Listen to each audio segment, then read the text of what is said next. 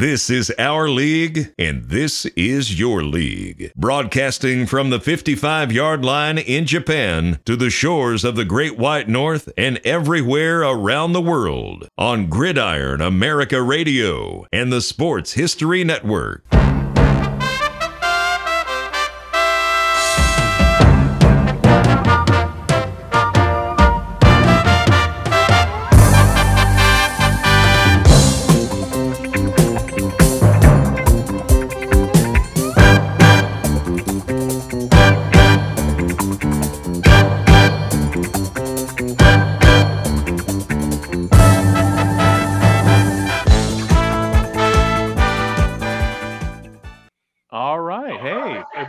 Welcome to From the 55 Yard Line, another beta test, this time with, as you can see, oh, wait, right there on StreamYard.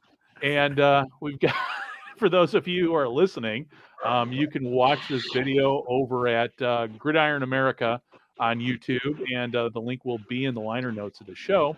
So it is again, yep, you know, last week we had Howie Mooney sitting down with us talking. Well, Howie is back, and we were, and Dave with Dave and I, and we're uh, there's a whole whole discussion that we did not have, and that is um, CFL free agency. So last week, Howie took a whole bunch of notes that we never got to. So we're gonna get to his notes today, and we're gonna talk everything free agency and uh, well, go from there. Hey, is there an echo? I thought I heard an echo I heard something on too. my end. I heard Yeah. something too. So It sounded like uh, like dogs trying to scratch through a door or something. okay. and uh, Dave. I'm good. Okay. All right. You didn't hear anything. Okay. All right. So maybe it's just uh, again we're we're test driving new software, but uh, you know maybe see, maybe the Streamyard thing will work. So, but we'll see afterwards and you know go from there. So anyway, without uh, without further ado, and with me rambling here, Howie, let's talk free agency, man. What's uh, where do we start with um, CFL free agency? Well, I guess the latest news is the biggest news. Uh, Tim White uh, was the about the highest priced free agent that was out there, and uh, he re-signed with Hamilton. Uh, he was asking in the neighborhood apparently of three hundred thousand dollars a year. He was the leading receiver in terms of yardage last year in the CFL, and uh, there's a great article on CFL.ca by Don Landry, and uh, he uh, mentioned in there that there was one other team that was interested in White, and that was Ottawa. And I messaged uh, Don to find out how close Ottawa may have been in terms of the negotiations there, but he hasn't got back to me at the time of this recording. So uh, Tim White back in Hamilton, and that's about the biggest news that uh, that I've seen so far. Uh, I think I believe that the free agent period is, is is coming to a pretty big close now, or pretty soon anyway. But uh, Tim White in Hamilton, back in Hamilton, a whole bunch of other things going on as well at the same time. But uh, just wondering what you guys think of that. Dave. I mean, uh, what I'm really curious at the end of the day what he signed for. That, That- yeah, really- I'd like to know that too. I, I, Uh, I, I think at some point because the the one thing I've been reading about and listening to is this whole issue about marketing money. You have you have the hard cap, and then you have this floor of marketing money that doesn't seem to have a cap. So I'm I'm curious as to see how how how free agency how free agency ends up with that with some of the the big names and how with so many players changing teams like how that how that came into play like how did that factor in Well, you, you look at a guy like Adarius Pickett, who was in uh, Toronto for uh, for a long time, and a great, great linebacker, and and he got permission to leave. I mean, his, his contract was up, but he got permission to to uh, go to Ottawa. Uh, was and they called it a gentleman's agreement, which I found kind of interesting because, you know, I mean, I know that with with, with the cap and everything like that, that Toronto was getting rid of a bunch of people. AJ Ouellette went out to Saskatchewan, which shocked me. I thought I loved AJ Ouellette as a as a running back and as a as a fullback. He's kind of a miniature version of Jerome Bettis, I thought anyway. But uh, you know, especially running straight ahead, he's, he's a hard guy to bring down. He's like a bowling ball. But it just seemed like Toronto was going to let him go, and and and, uh, and they had no problem with that, and uh, surprised the heck out of me. So for them to to lose Adarius Pickett and then to lose AJ Ouellette and then to uh, sign Lirim Hajrullahu, who had been in the CFL for a while previously, then went down to the NFL, played with about five or six different teams there, and now he's back in the CFL with Toronto. They let Boris Bede go, who had just an amazing leg. He could kick one from 60. It didn't seem with any problem. Uh, and, and Boris Bede's gone. I think he's in the he's in the West. I've, I've, got to look that up where he is, where he resigned, but uh, where he signed. But uh, Boris Boris Bede gone, who was a real fan favorite in in Toronto as well. Yeah. As was as was AJ Ouellette. I mean, a lot of people were angry in Toronto at Pinball Clemons, which never happens. Pinball Clemons is is just the. the I've never heard a bad word about him. Never, yeah. never. And I mean, I met him a couple of years ago at a game, and uh, you know, just he's one of those people and I, I mean, I, I've said this a number of times. He's one of those people that he makes you feel like he's happier to meet you than you are to meet him when you meet him. Uh, and and that's a small. There's a small group of people that are they're in that group. Uh, Jean Beliveau was in that group. Johnny Bower was in that group. Uh, Walter Gretzky was in that group. Uh, but uh, you know, pinball's in that group as well. And and uh, so for for the Toronto for some Toronto fans to turn on pinball was just a shock to me as well. So I, I guess the, the, question I, I have off of that because then just looking at the the roster changes, looking at the players who are still available, and looking out there, and I don't mean to, if I'm jumping ahead with this question, but I'm just curious.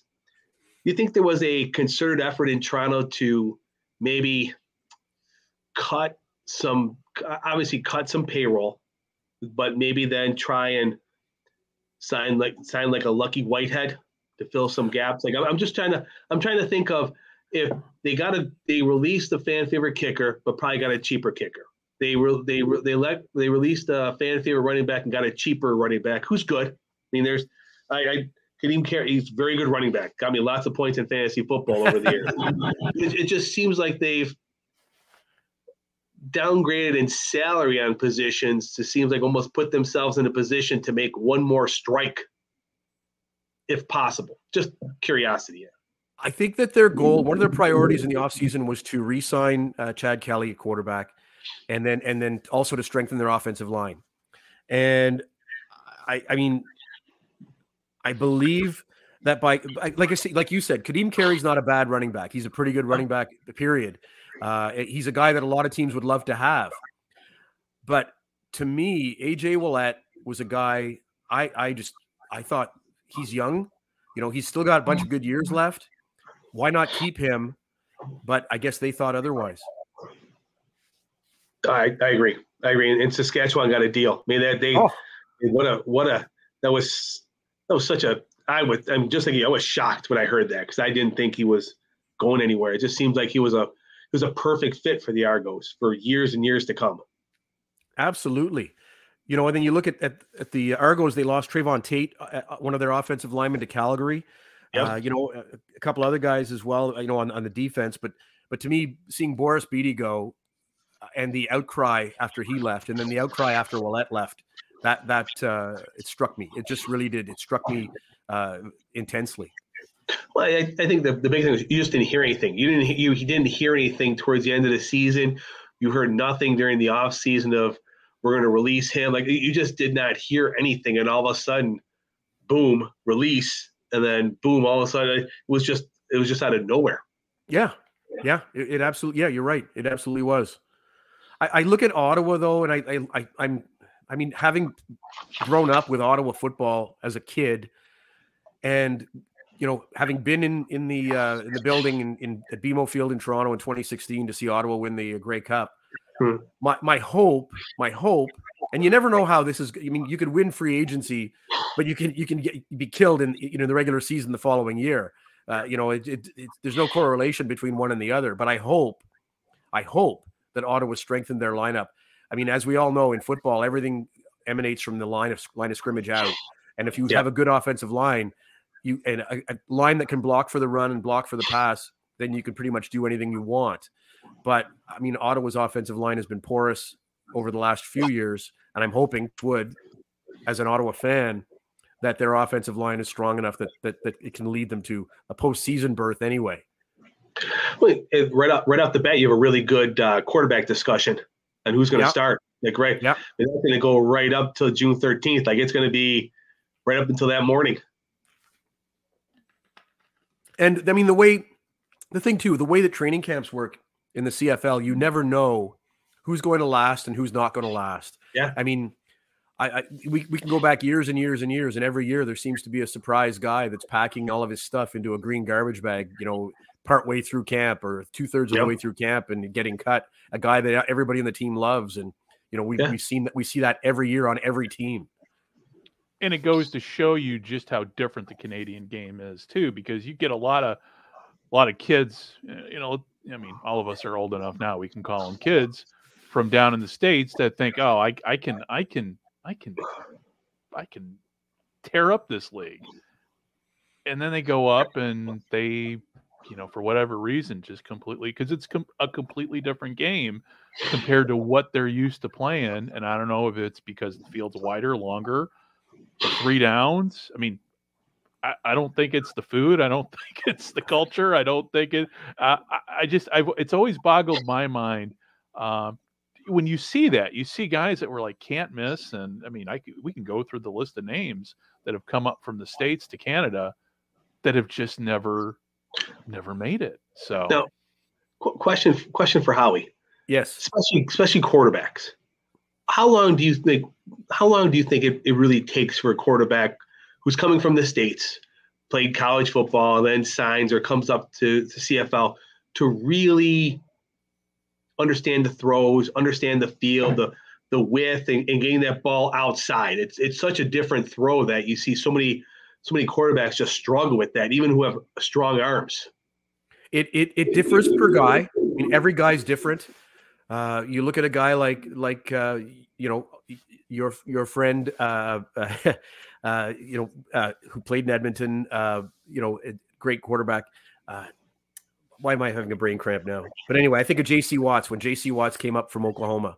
J.C. Watts was ran ran the uh, the run you know the, the option basically uh, down there in college. He came up and was able to throw. He wanted to prove to everybody that he could throw the ball, and he was able to. At the same time, you had Vince Ferragamo come up, and Vince Ferragamo had taken the uh, LA Rams to the Super Bowl, you know, two years or a year and a half earlier. Got to Montreal, could not could not handle the intricacies of of the Canadian game at all. Couldn't handle the wider field. He couldn't handle the 12th man. He couldn't handle the, the yard off the, the line of scrimmage. He couldn't handle the, the motion. None of it, none of it ever, ever resonated in with him. And he ended up going back to the NFL and, and playing there. But he he just could not get the the CFL game whatsoever. Uh, struggled all that 81 season while while you had a guy, first year guy in JC Watts, uh, come up and lead Ottawa to the Grey Cup. And uh, they should have won the game. Uh, I mean, we're going back more than 40 years now, and, and it still resonates. The dou- double interference call on on uh, Tony Gabriel, uh, where both both guys were penalized at the same time, never been called before, never been called since. The uh, referee who called made the call that that penalty. Uh, that was his last game working in the CFL. He was kicked upstairs and never seen on a field again. But uh, you know, you know, you talk about that, and it, it David differs quarterback by quarterback by quarterback. Matt Dunnigan was able to to absorb it. Damon Allen was able to absorb it, but a lot of other guys come up and they just can't. And it, I don't know why that is. I, I don't. I don't want to say it, it's it's it's between the ears because that's not fair. Uh, you know, it- to be a quarterback at any level, you have to have it between the ears. Uh, Right. But but just to get to to get to all of a sudden you've got 12 men on the field. You've got you've got your your your offensive line, your five men, but then you've got an, an array of receivers. You've got slot receivers. You've got wide receivers. You've got guys in the backfield. You know, it, it, there's a lot going on. There's Yeah. a lot of movement. Yes. Motion everywhere. yes, and and some guys can handle it, and some guys just can't. And I I, I don't know if that's a an, an- a good answer to your question, but that's about the No, best it- answer that I can think of. It- perfect because I've seen so many different so many different people respond like how how that works and it's it's really I always look for um, a better a better voice than myself because I've seen it but I you you've seen and, and witnessed a lot more than I have. You know, I mean, then- I, I think of guys. Sorry, I was going to say, I think of guys in the CFL that, that were quarterbacks in the CFL. I, I mean, you know, you look at Dieter Brock, who played for for years in Winnipeg. And, I was and just going to ask you. I was just going to ask you about him. Yeah, Dieter Brock then went down to L.A. and and uh, Georgia Frontiere loved him, and uh, uh, you know, played with the Rams for a while and and uh, did well there, did okay there. Uh, Jeff he Garcia, did great until guy. he got he did great until he got to that uh, 85 uh, NFC championship and literally got mugged by the Bears defense. Yes. Well, I mean, everybody got mugged by the Bears defense though that year. Yes. Warren Moon. Warren Moon is a great example, a guy who was spectacular uh, in, in yes. Edmonton. But I, I, recall that 81 Grey Cup too, where he just couldn't get things going in that first half. Ottawa, yeah. Ottawa's defense, uh, they, they they gave the appearance of, of, blitzing, and then they they would hold their linebackers back. And a buddy of mine, uh, Rick Sowieta, was a linebacker for Ottawa, uh, he, and he picked off a, a Warren Moon pass uh, in the first half. And I asked him about it, you know, years later, and he says, "Howie, I got lucky." He says, "Moon threw the ball so hard that it stuck in my face mask, and I just couldn't." You know. and, but you know, Rick Rick was such a, a, he was such a wonderful guy, such a modest guy. And if you look at the, if you go back and look at the at the uh, the tape because it's on YouTube, you can find it. Uh, he made a great play on it. He he he knocked it out of the air. It hung there for a second. He grabbed it and you know, didn't want to make any mistakes with it, so he just fell down to the ground. But but he made a great play on it. It didn't stick in his face mask. But Rick is such a was such a wonderful, wonderful guy. And then there's Joe Kapp. Joe Kapp, yeah, another one. Absolutely. I mean, you look at Doug Flutie too. Doug Flutie, yeah. the the, uh, the hard time that he had in the in the NFL because he wasn't six foot five, and uh, comes up to the CFL and it has the mobility that that uh, you know is such a plus in the Canadian game with the wider field. Uh, and you know, unless there's a, a, spy on him all the time, you, you know he's going to be able to do whatever he wants, and, and he did in the CFL, and then went down back down to the NFL and was just had had the biggest steal job of of anybody when he wasn't allowed to play in that last playoff game, uh, and and um, you know just in Buffalo, and, and ah, you know we, we, all everybody up here in Canada was cheering, became Buffalo fans, uh, you know when when he went back down there and then it was I can't remember which Johnson it was that was the bat, the other quarterback in Buffalo at the time, but you know he went in there and and, and did nothing. Rob. Rob Johnson. Thank you. I'm sorry, Dave. I should have asked oh, you right away. We, we, we don't talk about that game because it was a forward lateral. Uh, yeah, that's right. That's right. That is correct. But uh, and, uh, yeah, and then lastly, just about going back to the Joe Kapp thing. Joe Kapp is one of my favorite trivia questions. Who is the only quarterback ever to win an NFL and CFL title? Yeah, and and who was the only coach to win an NFL? No, sorry, and he didn't win an NFL title, uh, but uh, Bud Grant. Bud Grant NFC, won an NFL title. NFC. No, they were still the NFL.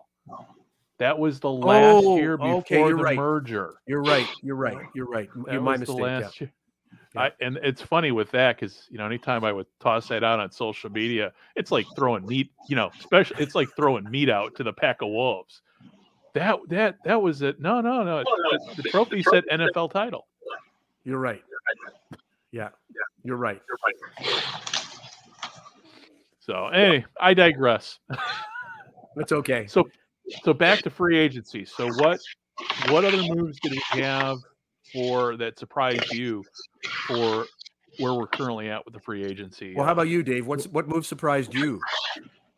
And, and I mean, those, those the the basically two guys from Toronto were were the were the big just the biggest surprise. Like I said, I just did not see them, and and I guess my next would be.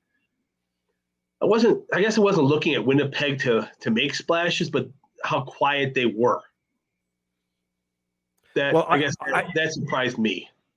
For for me, I wrote down in on my one of their priorities was to get Brady Oliveira and and uh, Schoen uh, locked up, and they did that. True. They did both guys, and, and what they did too by signing Dalton Schoen to the amount that they did, they kind of lowered lowered the market yes. for a guy like Tim White when it, when yep. it came time for Tim White to sign you know, uh, Hamilton said, "Well, look what Schoen uh, just signed for. We can't give you three hundred thousand. We'll give you, you know, X." But uh, yeah. uh, it wasn't it wasn't the three hundred thousand that he was looking for.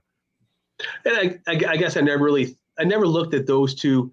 I guess I was I was looking at those two as automatic resigns. I, I really didn't think I didn't think Winnipeg was going to let. I, I, I would I guess venture to say I, I see Winnipeg lose somebody else than than lose those two guys when it when it came time to to focus on who to resign and then and then who to let go. I mean, it's just I I I guess that was just the way I thought.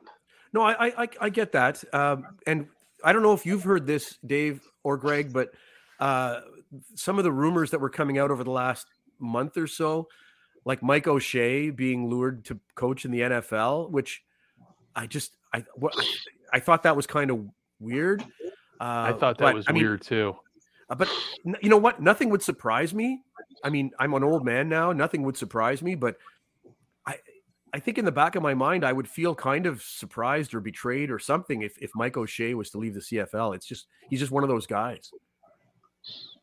We wonder if the I don't know if you can do this, but I can see him as one of the people the CFO wouldn't let leave. You can't go. Like, Ah. well, but you know what though? There are there are owners in the NFL.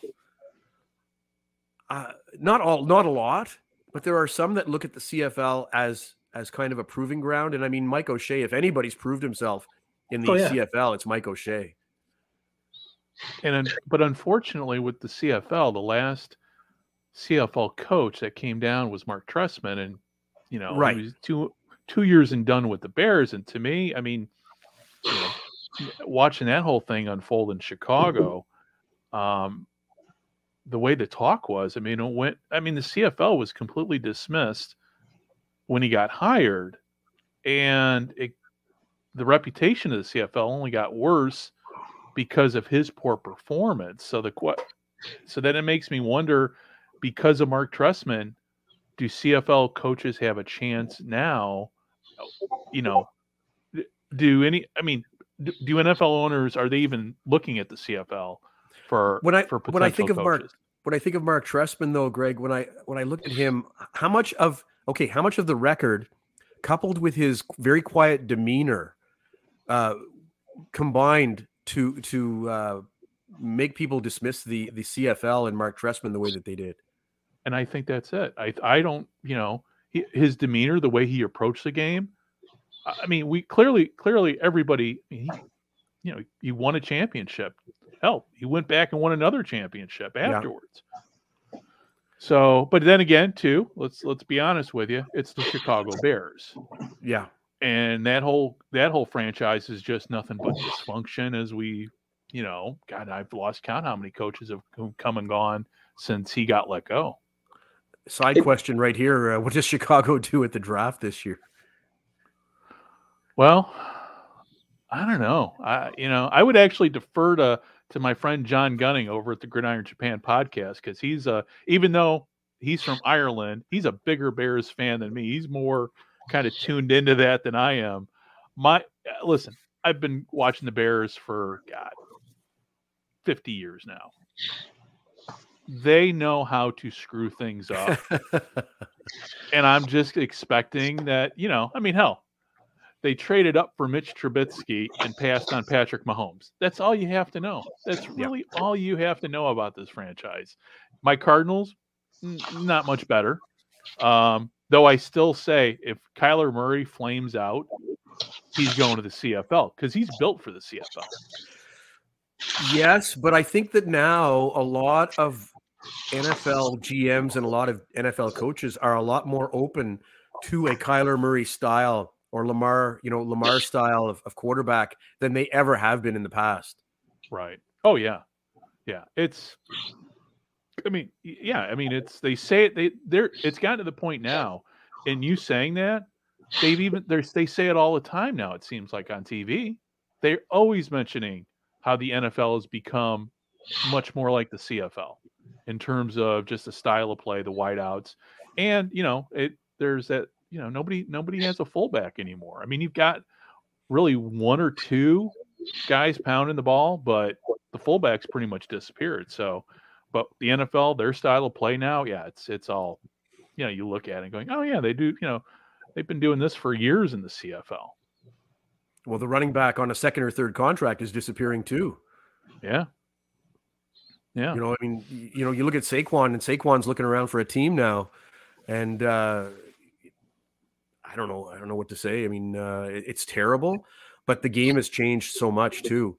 Uh, you, you know, and I- don't want. uh, There are clouds out there, and I don't want to start yelling at them because I'm, you know, but but that's how I feel right now. I, I you know, d- d- you know, bemoaning the fact that that running backs aren't aren't as important as they used to be. I, I, I might as well be an old man yelling at clouds. yeah. It's okay though. I mean, it's it. I mean, that era of football that we grew up with. I mean, let's face it, it's gone. But it's probably gone for all the right reasons because let's face it. Um, you look at the injuries these guys went through, the head can, uh, the you know, just everything. Guys dying young. Your Dave Duersons. The the the game is a lot. It, it's still a it's still a brutal game, but it's it's become safer and at least you know hopefully these guys these kids are going to live longer because of the fact that the style of play has changed. Well, and I will I, I also jump in and say I think the quality of the athlete is just Oh, it's yeah. just it's grown leaps and bounds. Like it's running back committee now because you need that you need that fresh running back on every single play. You can't ride a Walter Payton for 35 carries a game or or, or Ottis Anderson or, or name that running back who'd get 35 carries a game. You just it just doesn't you, you want you 10, 12 rushes, 15, next guy up and just keep rotating players in because that's how that's how thin the margin of error now is in the NFL. It, But then you'll it- hear individual guys saying, "I need to touch the ball twenty times a game in order to to, to feel like I'm in the game." Yep. Yeah. And And, Barry uh, Sanders, Barry Sanders is my guy by the way. Yeah. Went through went, went through a whole season, went through a couple seasons with uh, Stefon Diggs here in Buffalo. Yeah, He wants somebody and give it to him. Like like he is a great wide receiver, and I can understand when you have a lot of weapons and you have Josh Allen who's gonna run 10, 15 times a game. That's 10 or 15 less passes. So it, it's understand completely. And he, he just came out the other day and said he wanted to retire as a bill. So that was that was nice to hear him say. But um, but it's just it's just changed. It's not the the the style of of going back and uh, I'm going to date myself here with Jim Kelly, Thurman Thomas, and Andre Reed. Those are the the, the three the three pegs of the Bills offense for a decade. And then you have you, you wheel in James Lofton or a Don Beebe here and there, and you can changeable tight ends. But those three guys were there the entire time. Yeah. Yeah. Yeah. It's just and um and Dave, it's funny because you mentioned well, that it. used to be Yeah, the, you're the, the standard thing is for a team to have a three-headed monster. You know, Yes. everybody Yeah. had the three-headed monster. In, in, in Dallas, you had Cowboys. Aikman, you had uh, yeah, you know, uh, uh, Michael Irvin, and uh, and and uh, my, my brain's gone today. You know who I'm talking about? and uh Emmitt yeah, Smith. Um, yeah, and uh, and it's funny too because we're sitting here talking about guys of yesteryear, and I just dawned on me as we're standing. Like Dave's the youngest of the group here, so his frame of reference. Not by that much. And I'm and I- well, I'm, and then I'm thinking back, you know, back with the Steelers of the '70s. You had, you know, your three-headed monster. Um, nobody gives credit to Terry Bradshaw for winning any for for for winning all those, you know, for winning four Super Bowls. But he had Franco Harris and Rocky Bleier in that backfield, and then he Yeah. had Lynn Swann and John Stallworth. So Yeah. um, and you can even say with the Cowboys too. I mean, with Staubach, um, you know, Tony Dorsett in the backfield, and then his, yeah, it just he can go. Yeah. It. Uh, I'm sorry. It, it's just so hard to, comp- like. I look at Terry Bradshaw's stats. Two of the two of the four Super Bowls he won, he threw more interceptions than touchdowns during the season. I get it, but it was a the, the passing game was a whole different animal. In Yeah, the Well, it was. 70s and in the I early mean, 80s. we're, we're going down another tangent, but I mean, Yes. when people discount when people discount Joe Namath, it just drives me crazy because yeah, I mean, he didn't have the, the, the numbers that you'd see the the, the uh, video game numbers you'd see today, but at the same time, as we've said, it was a different game in, in the 60s and in the in the early 70s than, than it is today. It's not the same. It's not as quarterback friendly. It's not as receiver friendly back then as it is now. Yeah, yeah. It's you know, and that's the thing now. But now we're in um in an era where you know, just talking about Joe Namath's impact, the cultural impact. Yeah. and I think we're we're getting back to that now, where you know, I know there's a lot of celebrity going on with with football, and I think like with Mahomes and the Chiefs, with Travis Kelce, um, having that pizzazz, having that celebrity thing is a good thing because it, for old guys like us, it keeps that fan base young. And so, Howie, let me ask you with the CFL, where where do you think we're at with the CFL with getting younger fans? Is it do you, are you up there? Are, are people talking more about the CFL now than they were a few years ago? Because this has been going around and around for years. Just talking It has been, and I think it depends on what city you're in. Uh, But what I've noticed too is, I want to say the last 25 years in Quebec, uh, football has really, really gained a, a stronghold there, and I'm really, really happy to see it. I mean, you've got uh, Laval University uh, in there in Quebec, and I think they're called the Rouge et Or, the red and gold, and uh, they've become a football factory, a CFL factory uh, for players coming out of there. But it's not just there now. I mean, in Montreal, the Carabin, uh, they've they've you know football, university football in Quebec has become so strong over the last 25 years.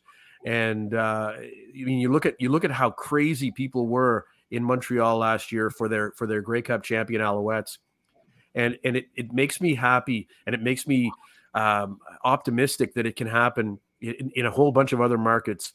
I mean, you don't you never had to worry about that in Saskatchewan because the whole province is green and gold, green and white, and they love their Rough Riders. Uh, but you know, in other places, it kind of goes up and down. I mean, even Edmonton back, you know, 40 years ago, the Edmonton. If, if you had ever thought the Edmonton Eskimos would not draw 50,000 a game, uh, you know, you'd be crazy. And and they built that stadium, Commonwealth Stadium, you know, to hold 50 some thousand people. And now they have trouble filling just the lower part of it. Uh, and you know, I I think I believe that everything goes in waves. Uh, and and uh, you know there are times when everything's popular and there are times when everything's not. And I mean, in the '90s, you had the the league so strapped for money that they they expanded into the United States, and uh, you know, uh, but every like I, I've lived long enough now to see a lot of things go up and a lot of things go down, and then a lot of things go up again and a lot of things go down again. And and I'm a firm believer in in that wave theory. In, when it comes to a lot of things, when it comes to sports, when it comes to individual players' performances, uh, you know, the waves can be narrower, the waves can be wider, but but everything goes in waves like that. And and, and I have no doubt that the CFL is is on it's on an upswing, yeah, in a lot of markets. Um, and it's just a matter. I mean, in Toronto last year, we saw we saw a, a wonderful, wonderful upswing in terms of, of uh, fan uh, engagement last year, especially when it came to them getting into the playoffs. And and and I mean, they ended up losing to Montreal. It, it, but uh, you know, I believe that that in Toronto, it's on the way up. And and if you've got a healthy league in Toronto. Uh, you've got a healthy league, or if you're a healthy team in Toronto, you've got a healthy league, and that that's always been my belief. I mean, I think back to when Leo Cahill was coaching uh, and general managing in Toronto in the late 60s and early 70s, and everybody hated Toronto. And attendance was up everywhere in the CFL because people would go to the parks wherever the city, that whatever city they were playing. When the Argos would come to town, they would go to watch the games, to hate watch the Argos. You know, people would scream at, at, at the the Argos players and the and uh, and Leo Cahill because the team was built in his image. They were brash, they were cocky, but they were good. And I think that the league needs that. They need a team like the like they need a villain, they need a heel, like in, like like wrestling has heels and, and, and baby faces. The, the CFL needs a definite heel to make everybody else come out and scream at them. And um, with the Grey Cup being in Vancouver this year, that's a perfect opportunity. I mean, that's another thing too that I don't think people are really talking about yet, but the opportunity there, because I mean, traditionally, I mean, the Grey Cup usually, you know, to me, I mean, this is, I have yet since I've been watching the CFL, I have not seen a Grey Cup in Vancouver. Since I've been watching it via internet, via Yes. network TV in the States. So this is going to be the first that I, I can't even remember the last time Vancouver held a Grey Cup. Do you remember? Off the top of my head, no, but I know that they have. And, Yeah. but it, it's it's it's great to see. They have a beautiful. I mean, Vancouver's beautiful. The stadium, period. the- yeah, the But yeah, stadium's this- been rebuilt because they rebuilt Yeah. it for the. I mean, they they redid it for the Olympics and everything. Yeah. And but I think this is going to be a perfect opportunity for really with this Grey Cup in Vancouver because you got a, a, a new owner in Vancouver who is bending over backwards to bring people into the stadium to get Yeah. the fan interest going, and he's done a good job. I think this is going to be the year that the CFL really shines, especially on the international stage and hopefully and on the national stage with um with to increase fan interest. I agree with you, and I think that the the league needs more owners like him Uh, you know, uh, just to just to get things rolling. I mean, I remember in Ottawa, and this doesn't have anything to do with the CFL, but it, it has something to do with with the topic. Um, Ottawa, their junior team, the junior hockey team, the 67s, uh, they were kind of stagnant under under the ownership of, of Howard Darwin and Earl Montagano, and, and they're both wonderful, wonderful people. But their idea of marketing was games on Sunday night at, at seven, be there, uh, and that was it. And then Jeff Hunt came in and just started blowing the doors off marketing wise. And all of a sudden, you had the place, the arena was full again, you know, with five figure attendances. And, uh, you know, not to say anything bad about about uh, Mr. Darwin or Mr. Montagano because I mean I remember those guys as being just amazing people, but sometimes you need that infusion of new blood just to get things just get things uh, feeling a different way again and, and get the fans interested in something that they hadn't heard before and and like you said in Vancouver and BC it's it's happening and I remember living in Vancouver and having a hard time getting guys on my hockey team to go. I want let's go see a football game, guys. Nah, it's you know no, but now it's it's a totally different story. And uh, there's the another subject that on social media that came up, and I don't know if any of you guys saw it, but uh, Milt Stegall brought up the subject of American expansion. That's exactly my res- that was exactly my uh my response when I saw that. Yeah, I saw it, and I yeah, I, I, may have seen your post about it. I'm not sure, but but when I when I read that, I was like, oh, we we went through that. I mean, I, I've talked to players, guys who played in the CFL uh, at that time, and I mean, they loved the parties. They loved going to, to the American cities that they would never would have seen otherwise for the parties. And and I, I mean, Ken Evraire, who was who was a receiver in Hamilton and in Ottawa, he he loved. He has friends that he made, you know, in, in Baltimore and in different cities all over the U.S. where the, where the CFL was played because of that. But he, I mean, Ken's the kind of guy he every if you if you're his friend for a day, you're his friend forever. I mean, he's a, just a wonderful, wonderful guy. You know, and Darren Joseph was another guy who played uh, in the CFL at that time, and both of them agreed right away, right first thing. We, the CFL did that for the cash, and that was the only reason they did it. And I mean, unless they're doing it for the cash this time, which I hope, touch wood, that they're not just doing it for the cash because I hope they don't just need the cash uh, like that. I, I, I, mean, I hope I hope he's just talking through his hat. I, I well, and that's kind of how I kind of read it too. Um, and but then he also I, I forget where if it was him or somebody else mentioned markets, and obviously the markets that they they focused on were in Dave's neck of the woods, up in uh, upstate New York. Dave, what do you think? No. I, I, I, would, would love to see a few more teams, but I don't want to. Yeah, no, I just don't. I just don't. I, I, I guess I just see the NFL just being too much of a juggernaut here.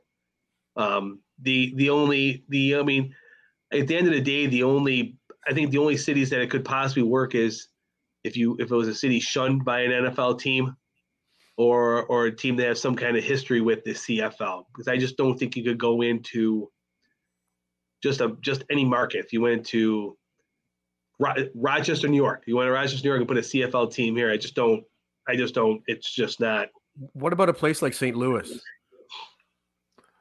Well, you know, here's here's my take on that because the United Football League obviously has their flag planted in St. Louis, and it is. I mean, for as big of a critic, everybody who's listened to our show knows I am of the UFL or the XFL. Really, to me, it's still it, it's it, the XFL, UFL, not so much the USFL, but you know that's a whole nother that's a whole nother topic. But the the UFL has got their that's their flagship franchise. Now, we don't know what's going to happen with the UFL. I mean, you know, a lot of promises have been made, a lot of hype's out there. In fact, so much hype that I've kind of had to turn it off on my social media feed because it's just become too much. Um, but let's just say hypothetically that the UFL just falls flat, but the St. Louis franchise does well, kind of like with the old Cleveland Browns of the AAFC. Completely dominant team, attendance, attendance wise, performance wise. Yet the league went away. if that happens, you're going to start seeing rumors and speculation about the Battlehawks joining the CFL. I don't think it's going to happen because number one, you got to have a stadium that fits a CFL field, and St. Louis does not have one. At least not right now, unless they're building a, a soccer stadium that can, you know, they can move and reconfigure. But yeah, I don't see it happening. Dave, what do you think? I, and and I, if if the CFL if if that was brought up to make to get that tenth team to round it out, and I I, I could see them tracking the UFL progress in, in St. Louis. And I mean, remember too is I don't know I don't know if they spend all that money that Stan Kroenke and the NFL gave them yet. So oh, that's right. I forgot about that. They're, they're sitting on about well, I'm not sure if they're sitting on it anymore, but they received eight hundred million dollars from the wow. NFL and and Kroenke when the, when the Rams left. So there's been a lot of talk of how they're using that. I'm, I'm assuming they're probably used a lot of it, but that that's found money. So I mean, yeah, I, I, could yeah. see them. I, I could see them maybe not maybe not building a new facility, but I could see them spending some money to retrofit that. It's got more than enough seats. If they took out some seats to to uh, make the field fit, I mean, like I said, it's wild speculation, but um, that would be uh, that would be a uh, seems to be a logical spot to look for a tenth team if it doesn't happen in Canada. I know personally, I'd rather I think I'd rather see a team in Halifax or Quebec City than go to the states. That's just me. I agree. I'm I'm 100% with you. Yeah, me too. I think they need to grow the game in Canada. Period. Yeah, but the problem is they've been wanting to do this. They've been talking about a team in the Maritimes for decades. Uh, I can remember them talking about the Atlantic Schooners years and years and years ago. I can remember in 2014, 2015, uh, when the Red Blacks came back in, the way that they, the way that the city of Ottawa had revitalized that whole area around the stadium, putting restaurants and and bars all around it, and and making it a kind of a, a place to be. Uh, and and the people from from the Maritimes in Halifax looking at that and saying, "This is perfect. This is absolutely perfect." and and uh, I mean they were talking about building an area, modeling it exactly the way that Ottawa had built their area around around the uh, uh, the stadium. And I can, I mean, I remember as a kid, when none of that was there. Uh, you know, it, it was just it was just pavement. It was all just pavement, and uh, uh, but Ottawa's a funny city that way. I mean, you've, you've got the residents around the uh, the stadium where the, where the stadium is, it's a very nice part of town, and they don't like having all the noise and all the traffic and everything on game days. It's like, uh, you know, like Thurston Howell the third saying, "Good heavens, love you, Yale man." Uh, you know, it's uh, and that's that's how it is. It's it's a funny place. It is a funny place, to quote uh, somebody from the uh, Monty Python and the Holy Grail. And with Quebec City, though, do you think Quebec City has a better shot of I think I think at this point, very right now, yes, I believe they do. I believe they do. Uh, the way that, like I said, football has grown in the last twenty five years, thirty years. Uh, I believe that uh, there could easily be a team in Quebec, uh, just as easily as there could be in Halifax right now. And what about London too? Does that? Uh, they, I remember talking about London. I can remember talking about London about fifty years ago uh, expanding to London, and it was a very, very real prospect at that time. Uh, but I haven't heard much about London um, in the last oh few decades. Uh, really, yeah. I mean, and that, and that may just be my fault. May that may just be me not having my ear out enough. But uh, I remember London more in the early '70s than I do uh, anything in the in the 2000s. Right, and then I was going to even suggest Windsor because drawing on that whole Detroit area. I mean, it's still Windsor is part of a major metropolitan area, oh. but obviously with the right now, at least right now, with the success of the Lions, just you know, I mean, nobody's going to attend a, a, CFL game, um, or at least give a whole lot of attention to the CFL in Detroit when you've got a Lions team that, you know, hopefully next year, you know, gets over the hump and, and makes it to the makes it to the Super Bowl. Well, it would be a nice, it would be a nice, nice thing, if, and if they could have somebody on the sidelines next to Dan Campbell saying, uh, "Kick a field goal, kick a field goal." now, looking at um, Halifax and looking at Quebec City, is it Um, ownership and facilities. Is there any? I know they they want to set up the stands in Halifax and and do some things like that. But is it is it really whatever? If it's one of those two cities, it's it's getting it all. It's getting a stadium built, getting an owner. I think it's a it's a very very similar situation to baseball in Montreal again. Uh, and until they get a real stadium downtown in Montreal, yep. you'll never see baseball in Montreal again. And it's the same same thing I think in Halifax. I mean, they don't even have uh, they have universities, but every time they they do the uh, kind of the uh, CFL, uh, you know, they, they they play a game out there. They've got to they've got to put fake or they've got to put temporary seats up at a, yep. at a college stadium just to get you know to get it to ten thousand ish. Uh, but I mean, the people love it. The people have fun but it's once yep. a year. And for 10 yep. dates a year or nine dates a year, or whatever, uh, you know, would they be able to have the same enthusiasm? That's a question. That's a good question, but they need a good place that'll hold 20, 25,000 people. Yep. Yeah. So, well, Howie, yep. as we're, we're, we're, wanted to wrap everything up. Let's go back to free agency. Let's yes, talk yes. where we're. Let's, I, let's, is that what the topic was? I, I forgot. That's what the top when we start out. It go ahead, Dave. I, I, have one question. I have one more. My own question, just going for my notes is, Howie, what do you what do you think of Toronto West is going to do, being the Edmonton Elks with uh, Bethel Thompson, Gittens? Like like it, it's it seems like hey, you know what? If you're if you're from Toronto and you live in Edmonton, we have your favorite Argos playing this well, year. One of the best uh, kick returners. Uh, in the in the league, Javon Leake, who played for the Argos last yep. year, is out in Edmonton now. Uh, Boris Bede, who has a, you know a, a 65 yard leg easily, is out in yep. Edmonton now. Uh, you know, it, it, it's like I I would I personally having grown up with Edmonton being this this juggernaut that that was uh, unbeatable. Uh, when I was younger. I would love to see Edmonton regain that again, and I would love to see uh, the fans of Edmonton just develop that enthusiasm again. Um, I, I, I mean, Jed Roberts is a guy who played at Edmonton for 13 years, and and I had him on on uh, the Sports Lunatics show uh, in 2023, and just an amazing guy. And and from everything, I mean, just talking to him for 45 minutes, it got me fired up about Edmonton football. You know, I, I would love to see Edmonton football revived and have a resurgence in 2024, make the playoffs, and do some damage. I'd love to see it. And see those stand see and see that stadium packed. Oh, yes. absolutely, yes. If not packed, at least packed up to a certain level so that the TV cameras don't see empty seats when the ball's being thrown or kicked or something like that. Yeah. Well, it's just it's just it's just wild looking at free agency and I'm like Eugene Lewis might not even be considered their number one receiver anymore. Well, how old is he now?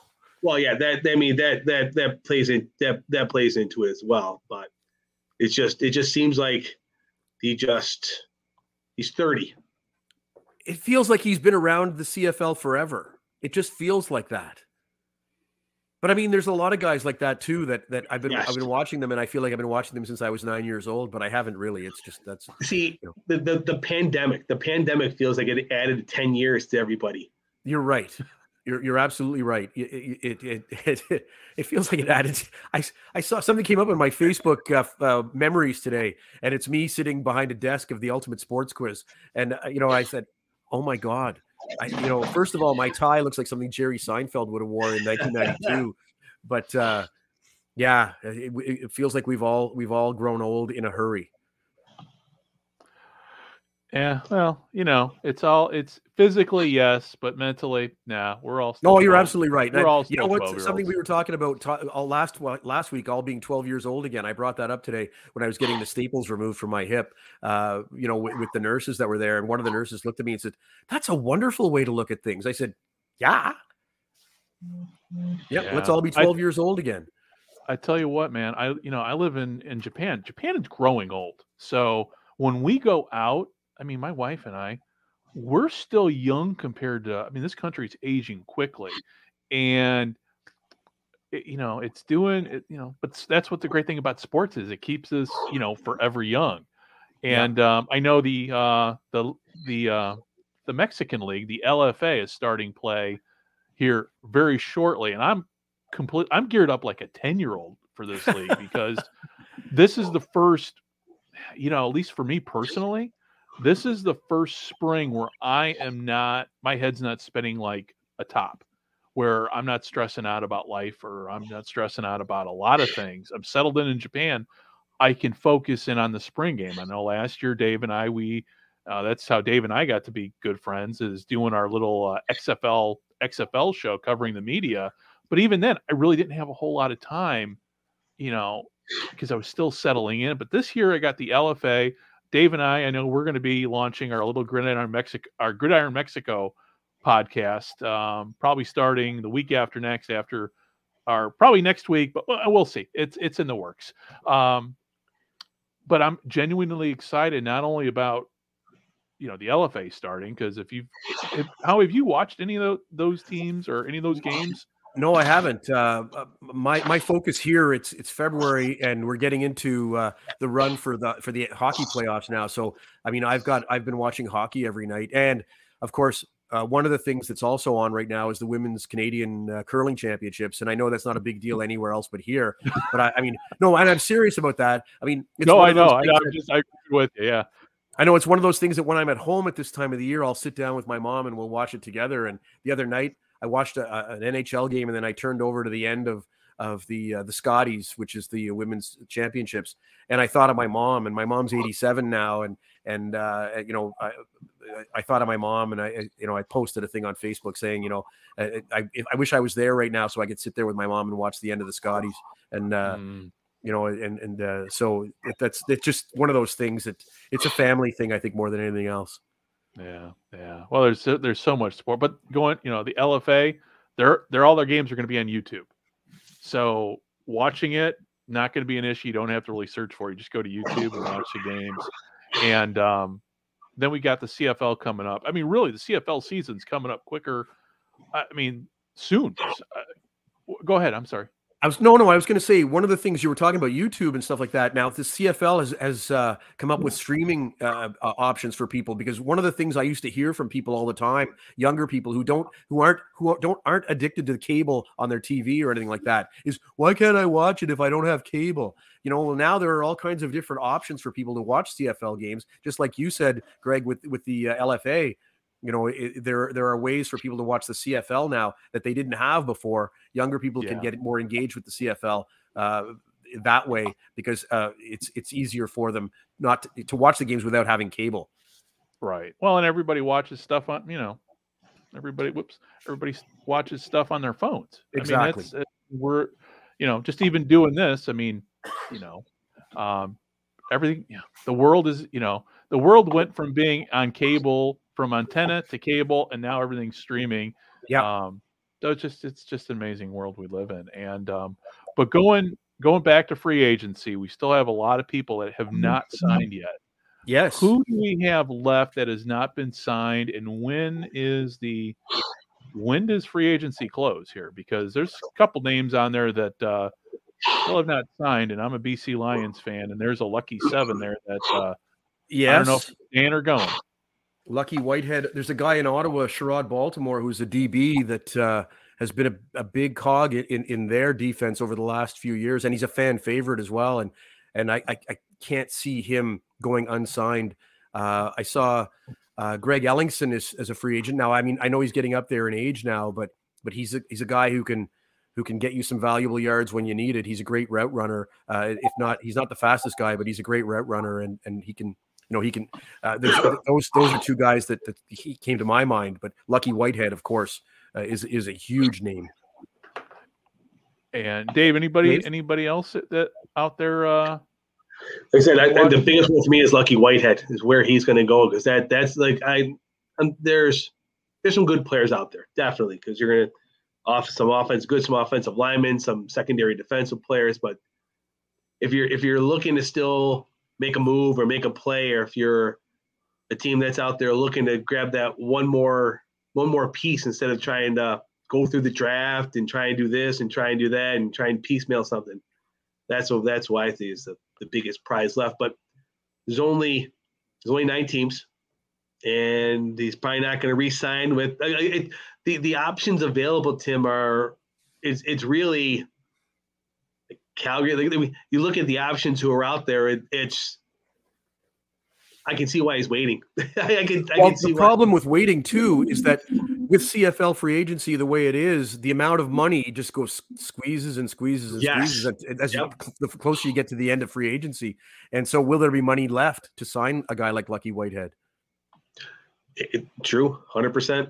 And I, I mentioned earlier that I that I had asked Don Landry uh, in his in his uh, talks with Tim White, you know, what Ottawa, how close Ottawa was to Hamilton's offer, and he messaged me back and he said, "Thanks, Tim's a great guy to speak with. No, I don't have specifics on Ottawa's offer, so I, that's all I can tell you right now."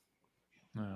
But, but I'm curious too with with with Whitehead's case too. It when I brought up earlier about that mysterious marketing money piece, if he, he could be sitting on a couple offers and his agent going, "Can you get me twenty five thousand more for this or that?" Like I, I they uh, when you brought up Chad Kelly, they restructured his, and a lot of his original deal was that marketing money that technically they don't have to give him. It, it's one of those things where there's a minimum they have to spend, no ceiling. They can go, we'll give you two hundred thousand dollars, and it's up to them to actually give it to you or not. So I'm curious too if there's some offers on the table for some of these players, and they're just trying. Okay, you're gonna give me 25. Who can give me 30? Like it, it just it just wander along and see where that it might be $175,000 a year, but 245 after the incentives of the marketing money and, and see who can who can find enough um, I'm gonna Canadian Tire or, or Tim Hortons money floating around that they can take out of this piece of the budget and put into this piece of the budget. Because I'll be honest, when I in my days working um, in minor league hockey, we had one of our one of our minority owners wanted to sign um, a career journeyman minor league player. And he went to the owner and said, Look, I will pay for his salary. Wow. Sign him, and I will write the check to have him here because he's a friend of mine. I want, and he was a really good player. So I mean, I'm not gonna. It, it was a it was a great decision because he led the team in scoring. It was it was a it was a great move, but it was one of those things where being an affiliate of the Buffalo Sabres, the old thing you had well years ago you had five or six veterans that you could bring in, and once you get to a certain number, you can, and you have a but. He goes, nope, I want him. I will gladly write a check for him. So curious if that is the case with some of the owners as well. It's like we'll see what you can get, and then we'll sub- supplement it over here with the rest.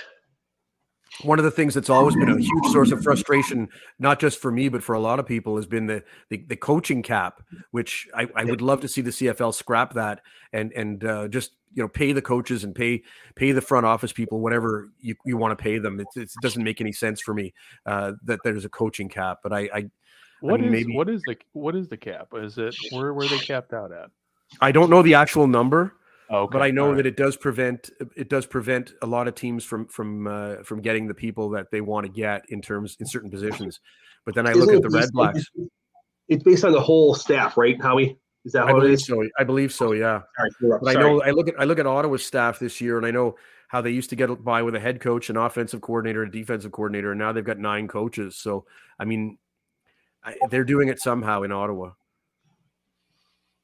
Well, it's um yeah, I didn't know they I did not know that there was a and I probably should have known that, but I didn't realize that there was a a significant cap on the amount of money paid to the coaches. Yeah, it's it's been a it's a huge source of frustration for a lot of a lot of fans uh, and a lot of people in the game as well. Wow. Wow. And um I'm trying to think here what other topics on the CFL any any guys any topics that I that I've kind of There was something that came out tonight, Talked? right before we went to air. There was a story that came out in Toronto, and it's not a good news story.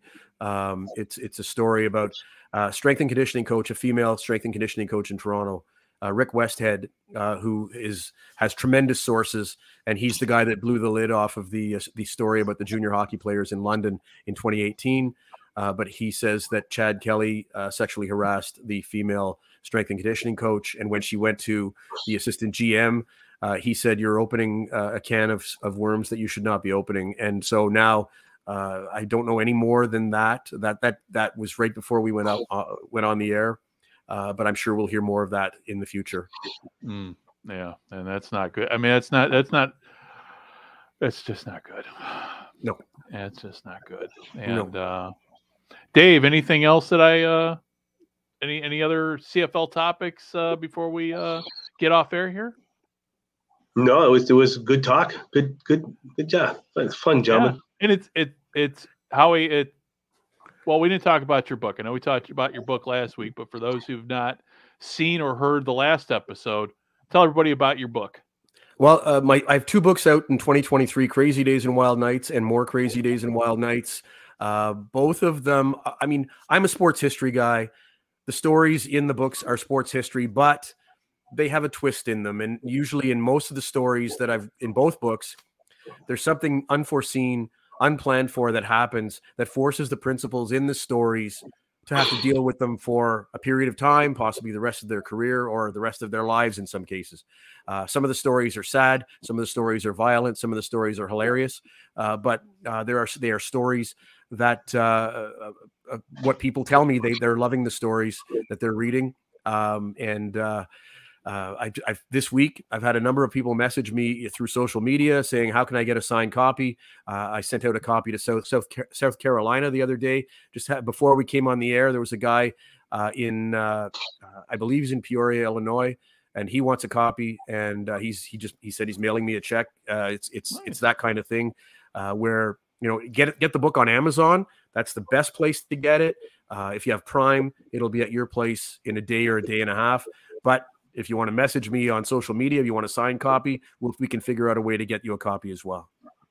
Sounds good. Sounds good. And how can everybody find you on social media um, and with the Sports Lunatic Show? Well, we didn't even get you. to that. Happy thank anniversary you. to uh, for, for, the Sports Lunatic Show. That's right. It's our fourth was... anniversary, yeah, today. And our very first episode was about something else that happened on this date in sports history. It was about the Miracle on Ice. Uh, our first show was on this date in 2020. It was the 40th anniversary of the Miracle on Ice.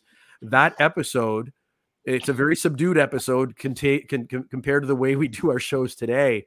But that episode is available. You can listen to it on Apple's podcast, Spotify, iHeartRadio, TuneIn Radio, Google Podcasts, et cetera, et cetera. Uh, and uh, just scroll down and, and you'll, you'll see it'll say our first episode. Uh, and it's about that. But also the sportslunatics.com. Uh, you can find a whole bunch of, of material there. Uh, there's new material going up pretty much every day. Uh, we just posted a, a, a, piece that we did yesterday on the 50th anniversary of the passing of Tim Horton. Dave, you remember that. I remember that. Uh, I mean, I was 14 years old at that time. And I was over at a friend's place when we heard the news. And back then, the news was transmitted a lot differently than it is today. It took time for stories to make it out to to uh, different places. And by the time we heard it, it was the next morning. And I remember looking at my buddy John Hughes, and we looked at each other just in shocked silence that that uh, Tim Horton had, had, was gone. And I think of him when he played with the Leafs. Can you imagine a Leafs defense pairing of Tim Horton and Borje Salming together? Those two guys they're strong like oxes. And there's a, a Tim Horton story that I heard, and he was in a hotel on a road trip, and uh, he put some money into a, a Coke machine or a, a pop machine on his floor, and he went down to the front desk to say that like the pop machine didn't give me my pop, and they said, well, you know, there's nothing I can do about it right now uh, but I'll look at it, you know, when I get a chance to look at the machine. Tim Horton went up to his floor, picked up the, the pop machine, put it in the elevator, carried it down to the lobby, and carried it out to the front lobby, the front of the, the guy. He was that strong. And, and he said, Here's the machine. It won't give me my pop. You know, and that's how strong Tim Horton was. Um, when when he opened his first Tim Hortons restaurant, the the you know the uh, the donut shops that that everybody knows um, in Canada and in parts of the U.S. Uh, his first one was in Hamilton, and uh, he he was playing for the Leafs at the time, and he he convinced five of the Leafs teammates to go out to uh, to the restaurant to sign autographs, and he promised each of them twenty five bucks. And at the end of the the little segment of time, you know, he was paying each guy twenty five bucks, and he got to Johnny Bower and and he didn't have twenty five dollars to give to Johnny Bower. He says, "I promise I'll give it to you tomorrow morning when we have our morning skate." So the guys get to the arena. Johnny Bower gets to his stall in the uh, in the um, the dressing room, and he he sees there's twenty five dollars worth of donuts all stacked up in his stall, and he says, "Tim, get these out of here! Punch Punch Imlach's going to think I'm I'm just a donut eating pig." You know, and, and uh, you know, th- these are the, the, stories of Tim Horton that go around, and and uh, but uh, yeah, Tim Horton's 50th anniversary of his passing yesterday.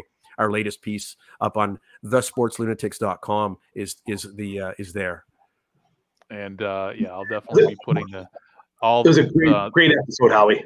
You, you and Sean, great episodes. Oh, Fantastic. thanks, Dave. Thank you Yeah. so much. I appreciate it. Uh, we got the the YouTube version uh, up on on, on uh, the sportslunatics.com right now. So uh, check that out. and uh, yeah, hopefully next time, you know, next time we sit down and talk, we can bring Sean on too. Four of us Absolutely. He a- he hosts the trivia nights on Thursday nights. So that's that's the reason he can't be here tonight or, or last week. But yeah, he- Well, yeah, Y- yeah, it's a go- oh, great go source ahead, of fun sorry for him. It's a great source of fun for him too, hosting those trivia nights. But uh, Yeah. uh, that's why he's not here on Thursday nights.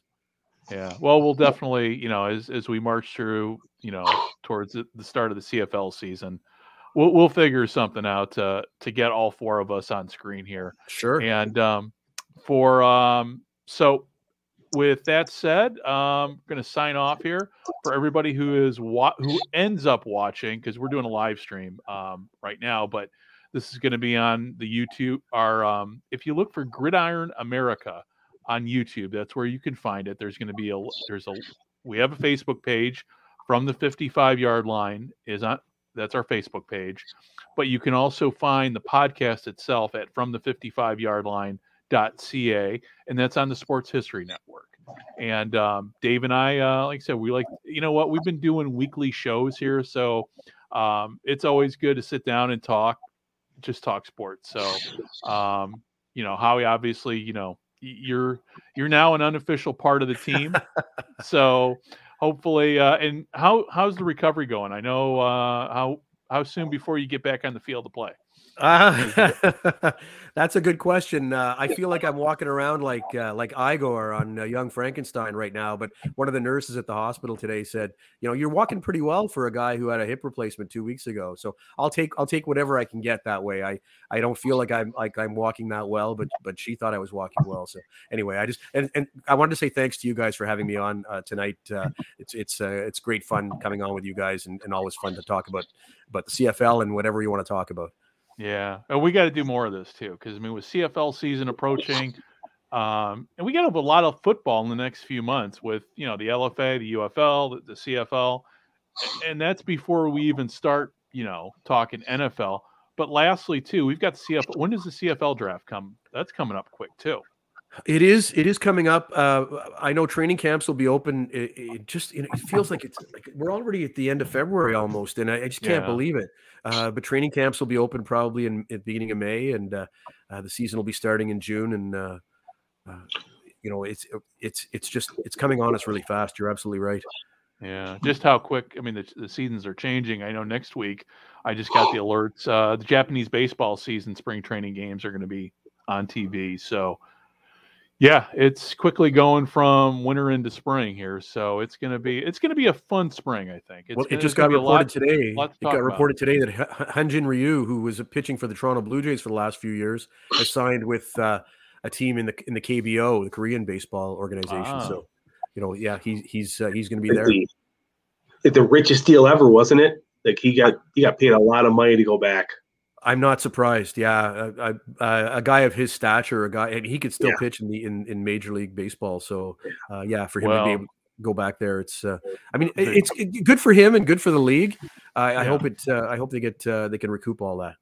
Well, it's funny because you know the Koreans have got to keep pace with the Japanese when it comes to baseball. Because last year in the World Baseball Classic, Korea lost to Japan yet again. So there's a lot of national pride that goes on with baseball on this side of the world. And um, you know, Dave and I, I remember last year, Dave and I were sitting down watching. We were basically watching the World Baseball Classic together and watching Japan. Um, you know, beat the USA and uh it's just you know most of the country was watching the game and I know back in the states and back in Canada people don't watch baseball like they used to. Well, I was at my mom's place. I was at my mom's place that that night, and I can remember watching, you know, Shohei Ohtani and Mar- and Mike Trout, and it, that that showdown to end that game. It was just, it was, it was absolutely riveting. Well, I tell you what, the ma- Major League Baseball, if they have financial problems, they can just sell this this place. Uh, you can. It's like printing money here with Shohei Ohtani stuff. Oh, I'm It's sure. everywhere.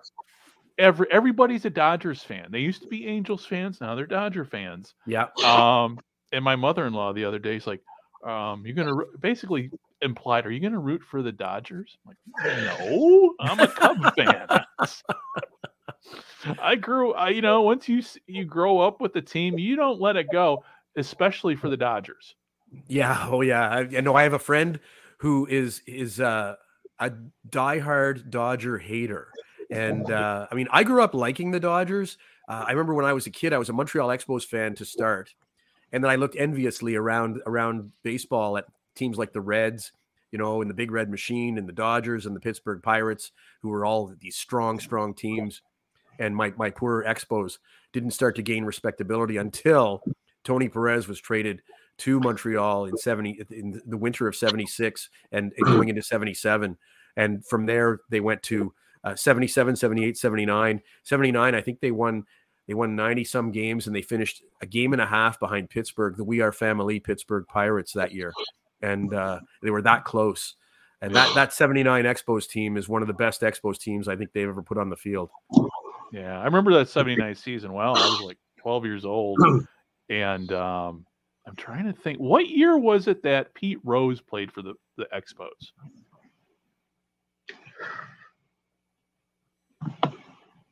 Howie, are you there? I'm here I'm here Oh, okay. Uh, he- did- were you able to hear that he got his 4000th hit as a member of the Expos No, I didn't hear it. There we had a we had a glitch in the we had Yeah. a glitch in the matrix here. I believe it was 80, 1980. Uh, but yeah, Pete Rose got his 4,000th hit as a Montreal Expo. Okay, yeah, because um, I remember he played for he had you know basically, or did he play in '84? Now that I'm thinking He- about it it was Uh, 84 with the Yeah, you- yeah, you're right. You're right. It was 84. and it the reason after- why It was Yeah. Oh, after go they ahead, they had made it was after they had made their runs uh, in 80 and 81 and 82. Uh, you're right. It was 84. because my most memorable Montreal Expos moment, and I there's you know it it's a limited selection is really of one. Um, I was at Wrigley Field with my dad. It was my birthday. It, it was a present for my birthday, and that was the year the Cubs won the, the you know won the division. And Pete Rose pinch was pinch hitting, and he hit the ball. It was a line drive which bounced off of it might have been Lee Smith. Oh, And, you know, it was an out, you know, it was caught for an out and everything. Fast forward 40 years later during a cel they had a celebration on WGN of, of Wrigley Field and famous moments. I'll be damned if they didn't show that play. And I'm like all excited, you know, showing my wife. I go, I was at that game, and Marco's like, Yeah, big, yeah, well, that's nice. So, but that, that's my that's my most favorite Montreal Expos moment was that moment I was actually watching that. But it's you know we all have our we all have our own personal baseball moments. So we do. how about you, Dave? uh, Anything? Because anybody who's listening to the audio is not seeing the fact that Dave is wearing a Montreal Expos hat. yes, and I love that hat, by the way. I, I uh, the, this is my fourth one. My first one I got was I, I went in, I was in Montreal the summer before my daughter was born. So this is 2017, and I went into 15 different Oh, stores in Montreal looking for an Expos hat. Really?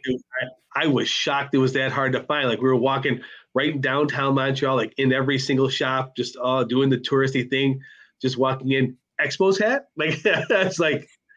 I finally found one. I was like, I'm just gonna take it. I just grabbed it. I'm like, I gotta get it. So, it's nice that MLB has brought it back to be able to get more of them because for a while there was it was really hard to get. I had an old school blue, the old full Yes. blue with the logo when I was a kid growing up, but it, it's hard to it, it was really hard to find for a long time. Well, it's I funny can you should remember when- mention it. Oh, I remember when we were kids, the the uh, when the Expos came in in '69, um, there was a grocery store that was Montreal based. It was called Steinberg's, and we had one in Ottawa, not far from where we lived. And my mom would do her groceries there every Friday night, and we we demanded that she go to Steinberg's because they had all the Expos merchandise. Well, they didn't have a lot, but you could get the plastic uh, batting helmets, you know, the souvenir batting helmets. And uh, I remember seeing somebody with the shiny blue Expos jacket, and I thought, Oh, oh, oh, yeah. That in 1969, 1970, that was something that was like that was like having the precious, the the ring, the precious, you know, precious. Well, it's funny, you know, you're talking about looking high and low for Expos merchandise. When we were in Montreal last year, it was right before we went to Canada. We spent seven days in Canada before we hopped on a plane and and and, and moved over here. But going into, especially like, well, in the old city, in in the old quarter, there was Montreal Expo stuff everywhere. It was Really? I was amazed, and I didn't buy any Expo stuff though I wanted to, but I got gently mm, gently talked out of it um because there was a lot there. But I was looking for, and this is kind of tying in with the CFL, but I was looking for a Montreal anything Montreal Alouettes. Oh, I found in one I couldn't find anything. I mean, there was one shop that sold my favorite style, you know, those relaxed fit caps with the current Montreal Alouettes logo. And then there was another shop I found obscure back in the back with dust on it, stuff with the old logo with yes, uh, when after they they came up from Baltimore, yes. but there was nothing other than that. So it's like, you know, the, it, you know, for those, it was it was disheartening to see there was just no Al- Alouette stuff. It- you know, so you know, how about is it the same in Ottawa? Is it the same in Toronto? Can you find that stuff? Because even in Ottawa, I couldn't find red black stuff. really? Did you go to the Red Black shop? There's a Red Black Well, shop at Lansdowne down- Park. Okay, now I know we never made it down to Lansdowne Park, but Oh, you know, I was over by the I was over by Parliament, and Oh uh, yeah, I didn't see anything. you, it depends on where you go. Uh, but I mean, like I say, Ottawa's a funny place. Uh, but if you go, like I, I took my son to the shop uh, one one time. This is a few years ago. It was it was after the 2017 Grey Cup, so it was going into 2018, and uh, for some reason, we had we had we were walking around and we were I, we were close to the field.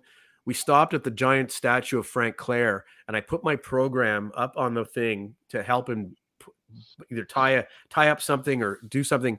Forgot the program there. The next year, we went to the shop and told them that they we bought some a few things. They gave us another program from the game. Oh, But- nice. It's not the same thing, but it's it, it's something. And and I mean, Yeah. What that's one of my pet peeves now in a lot of sports venues is that there are no programs anymore. There are no tickets anywhere anymore either. It's Right. it's all on your phone.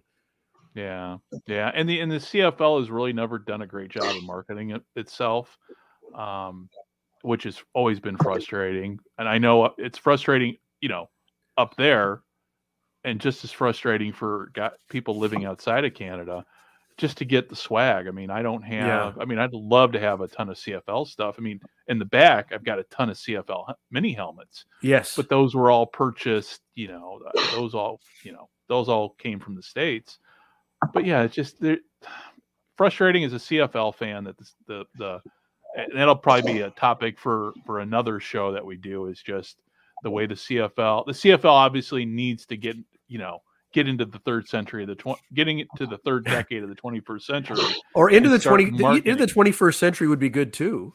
Yeah, just something to market market it and uh, get the younger kids, younger fans excited about it, including you know maybe an add-on, a CFL add-on for for Madden football, something. Yeah. But- I mean I mean I I I bought tickets for a Red Blacks game through the website back in 2014 and I get emails all the time still. And they still send me emails for when they're when the Red Blacks are having their team equipment sale because they, they can't use equipment from one year to the next. It just loses it. So I, I, I have a Red Blacks helmet. I have a couple of practice jerseys as well uh, that I bought one time when when my son and I were there in Ottawa on the day of the sale and we lined up and by the time we got into the into the room to get stuff there wasn't much left but you know we got Yeah. like i said we got a helmet and a couple of practice jerseys and i mean it doesn't matter to me who they are it's just the fact that they've got the cfl logo on the yoke and Right. uh, you know it's it's and the, the red blacks helmet is a real red blacks helmet nigel romick wore it uh, at, in, in 2015 Cool. so i mean i that that's all that matters to me Yeah, I know when I was in Quebec City in 2002, um, I there, there was a lot of shops sold a lot of NFL stuff, and this was right after the the Alouettes I think won the Grey Cup that year, and there was I found one I found one Alouettes jersey. That was it. So I, I've never been a fan of the Alouettes new logos. I mean, from from oh, I don't know 2000 on. I mean, but the thing is, I I, can, I have a memory that goes back to you know the 60s of the Alouettes and when they wore red jerseys with that with similar to the Philadelphia Eagles except it was a red leaf on the on the white helmet you know Yeah. and and uh, or red wing sorry on the white helmet and uh I mean then then they went to a green jersey with with a, a stylized A uh that was a, a bird's head uh, you know, and then it, just from there, you know, then they had the triangle with the M A on it, uh, and it just goes go back to all that. And I found those are a lot more imaginative or a lot more, I guess, uh, magnetic or compelling than than the new stuff is to me, anyway. I Yeah. mean, oh yeah. Yeah. Well, it's much like you know with the Tampa Bay Buccaneers. You know, Dave.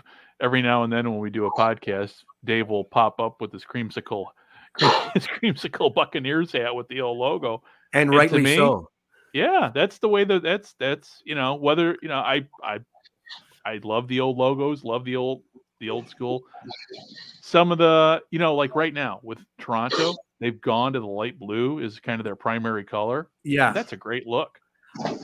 personally, I would love to see them go back to the 70s, uh, the 1971 Joe Theismann style jersey, the dark blue with the white Mm. numbers and the and the light blue and white stripes on the arm. That that to me was the most beautiful Toronto Argonaut uniform that ever was. Well, on that note, we will wrap up the fashion segment of our our, our podcast.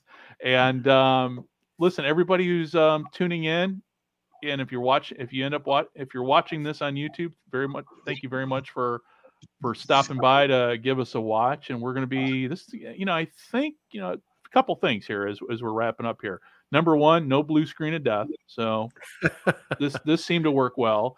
Uh, second of all, you know, we've got all three of us here in the uh, in the uh, in the screen, which I did not have using Zoom on the last one that we did.